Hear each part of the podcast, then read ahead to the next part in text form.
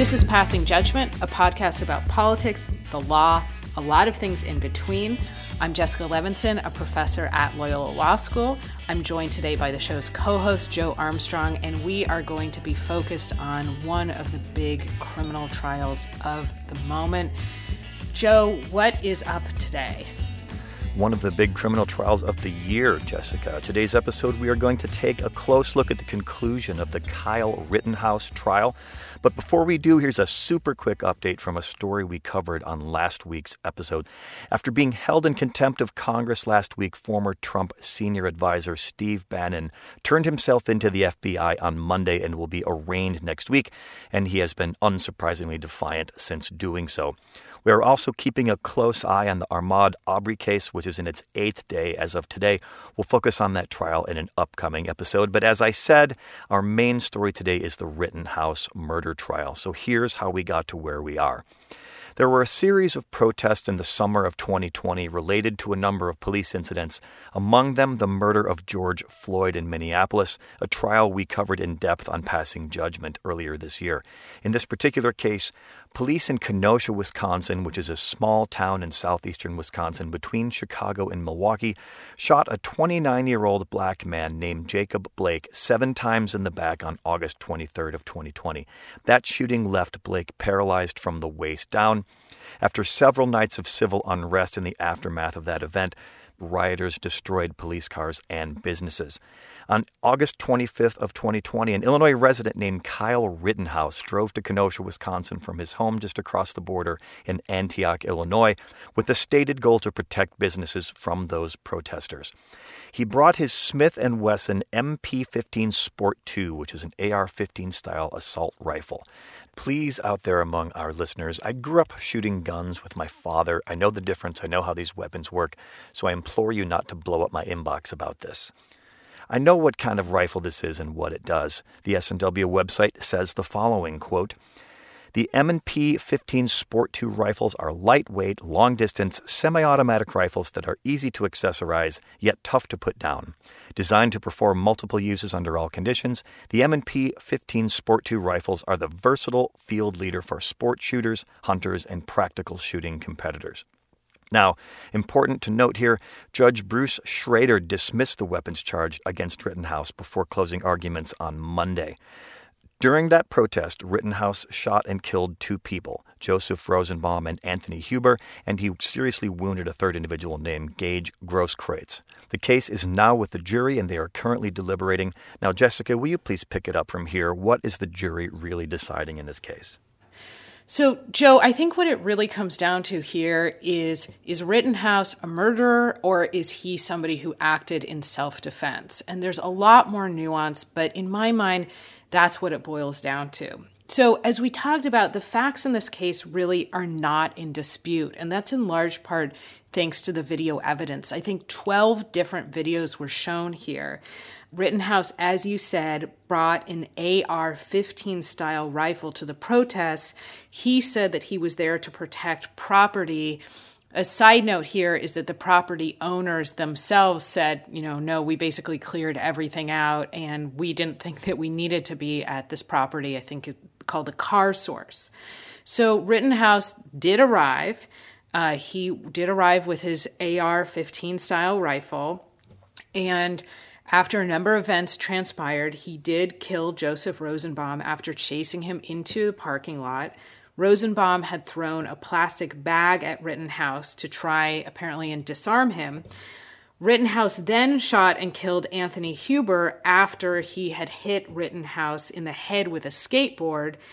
And then Rittenhouse shot and hurt Gage, as you said. I'm going to call him Gage just so I don't butcher his last name after he charged Rittenhouse with a pistol, apparently. Uh, Gage was wounded in the bicep, and during trial testimony, said he lost 90% of his bicep. So, Joe, as I said, the question before the jury is really are Rittenhouse's actions criminal? Or are they reasonable because he acted in self defense? Now, one thing I really do think is worth highlighting here Wisconsin law is clear that a person who provokes an attack can't then wrap themselves in the protection of self defense. If you create the danger, you can't claim self defense. Also, you can't use more force than needed to repel an attack. We'll talk about this a little bit more in detail, but again, I do want to focus on that self defense law from Wisconsin because that is at the heart of the case. So, Rittenhouse, now 18, faces five charges. These include first degree intentional homicide charges. That's in the death regarding the death of Huber. These are the most serious charges he's facing. These could result in life in prison. And these also include lesser included charges. Another charge here that Rittenhouse is facing attempted first degree homicide, first degree reckless homicide, and first degree recklessly endangering the safety of others, which is basically endangering the safety of bystanders. Now, Joe, I think it makes sense to talk about all of those charges in more detail once we hear the verdict and we know, you know, where are there potentially findings of guilt, where was the jury maybe hung, and where did they come out and say, no, prosecution, you didn't prove your case beyond a reasonable doubt. So that's some background. That's basically what the jury's looking at right now. Okay, so then let's move to the trial itself. What was the strategy for the prosecution? I know that the prosecution called 22 witnesses in six days of testimony, including social media influencer Corey Washington, who was actually there and shot video of Rittenhouse on the night of the shooting, as well as from Grosskreutz, the only person shot by Rittenhouse to survive. I read many mixed things about the prosecution's strategy, and I listened to some of the proceedings myself. At times, it seems that they're strategy would bolster the case of the defense. So, how did you see it? Yeah, I think that there's a lot that the prosecution did here that they could improve upon. And in part, Joe, you know, your comment about sometimes it seemed like the prosecution was actually helping the defense. I think part of that came from the fact that they asked some open ended questions that they didn't know the answers to.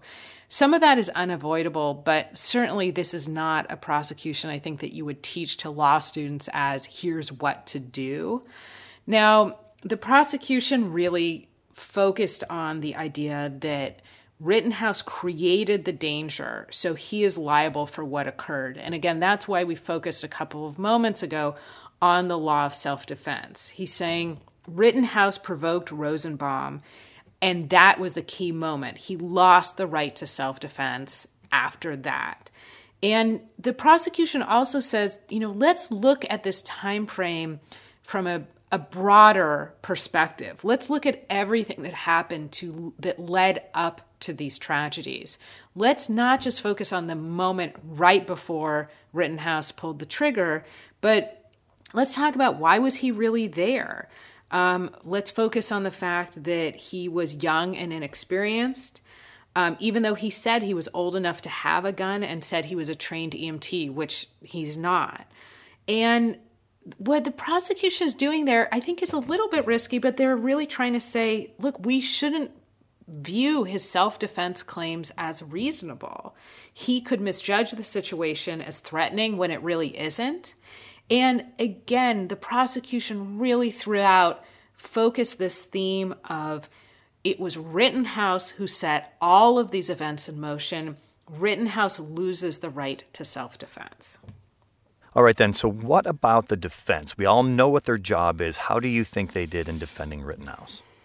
So, I think that they also made some missteps, but I think they did the best with the facts presented to them. And what they really tried to do here is what defenses often do, which is they said, let's narrow the timeline.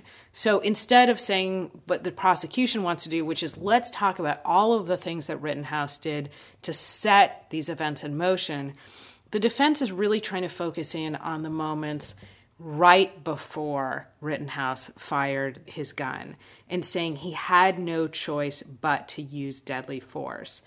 The defense also attacks the credibility of a number of the witnesses. I don't know how that will play with the jury.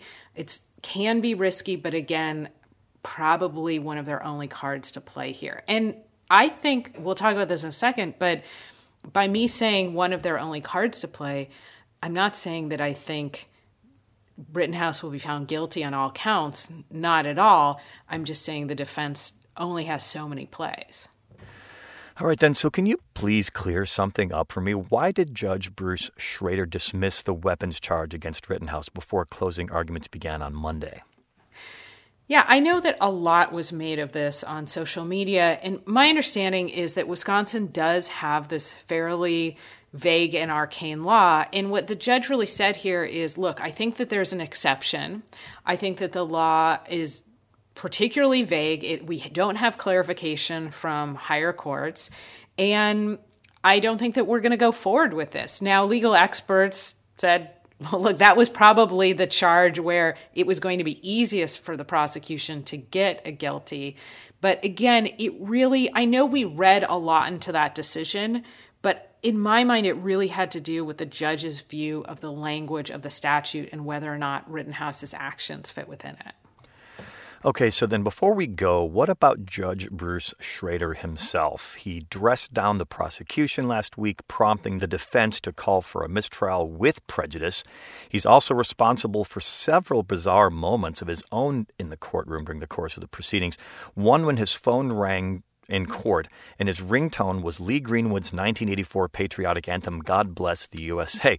Greenwood himself performed at Trump's inauguration, and the song was used by the Trump campaign in both 2016 and 2020. Now, you couldn't have written that particular detail in a Saturday Night Live skit, it's just a little too close to the bone. Then there was another moment when he was asked about lunch, and he made a joke saying, and I quote, I hope the Asian food isn't coming, isn't on one of those boats along Long Beach Harbor. He was referencing the backlog of cargo ships parked offshore at the port of Long Beach in our neck of the woods here in Southern California just an odd kind of off color joke, potentially even veering into the racism territory. Yet another peculiar moment came when it was time to pick the 12 final jurors out of the 18 that sat for the case. Typically, a court clerk picks them at random. Schroeder had the defendant, Kyle Rittenhouse himself, pick the slips of paper out of a raffle drum to determine those 12 jurors. Now, Jessica, I'm not even sure if I have a question here, but I've always wanted to ask this on our show. When it comes to Judge Schroeder, what is it with this guy? Joe, I know that a lot has been made of Judge Schroeder's conduct in the courtroom. And one thing that I would say without really answering your question is I think we're getting an amazing education into some criminal courtroom. So, the vast, vast majority of courtrooms, we just never open the door and have television cameras. I think the perception among some commentators is that Judge Schroeder has been predisposed to be biased against the prosecution to help the defense. I know there have been some comments, as you said, that have been somewhat off the wall and or funny, quite not quite funny. Really, I would just say the things to focus on are: has he biased the jury? Were the jury instructions proper? And is there anything else that we should be focused on that goes not to his behavior, but how he could have potentially tainted the jury in this case? I think there was, in fact, a jury instruction where he said something like, if you perceived any bias from me, don't let that affect your decision. You look at the facts, you look at the law. Joe, certainly when it comes to every jury in America, that's what we hope for. And of course, when jurors make these determinations, we should be careful to remember that they don't make them on social media. So, social media creates kind of a weird echo chamber and amplification process, and we, we talked about a lot for all of us.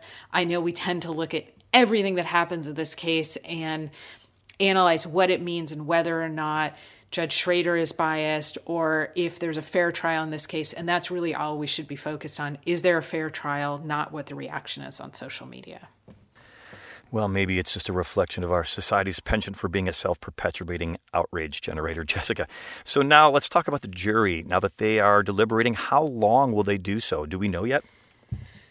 No, no, we don't know at all. This is one of the most kind of opaque, dark parts of a jury trial, which is the jury goes back, presumably they pick a four person, and then they do, we really don't know. So we know that they have asked for certain information. The information goes to jury instructions dealing with self defense and provocation instructions, um, instructions dealing with crimes requiring intent to kill, and um, instructions related to the first degree count of reckless homicide for the fatal shooting of Joseph Rosenbaum.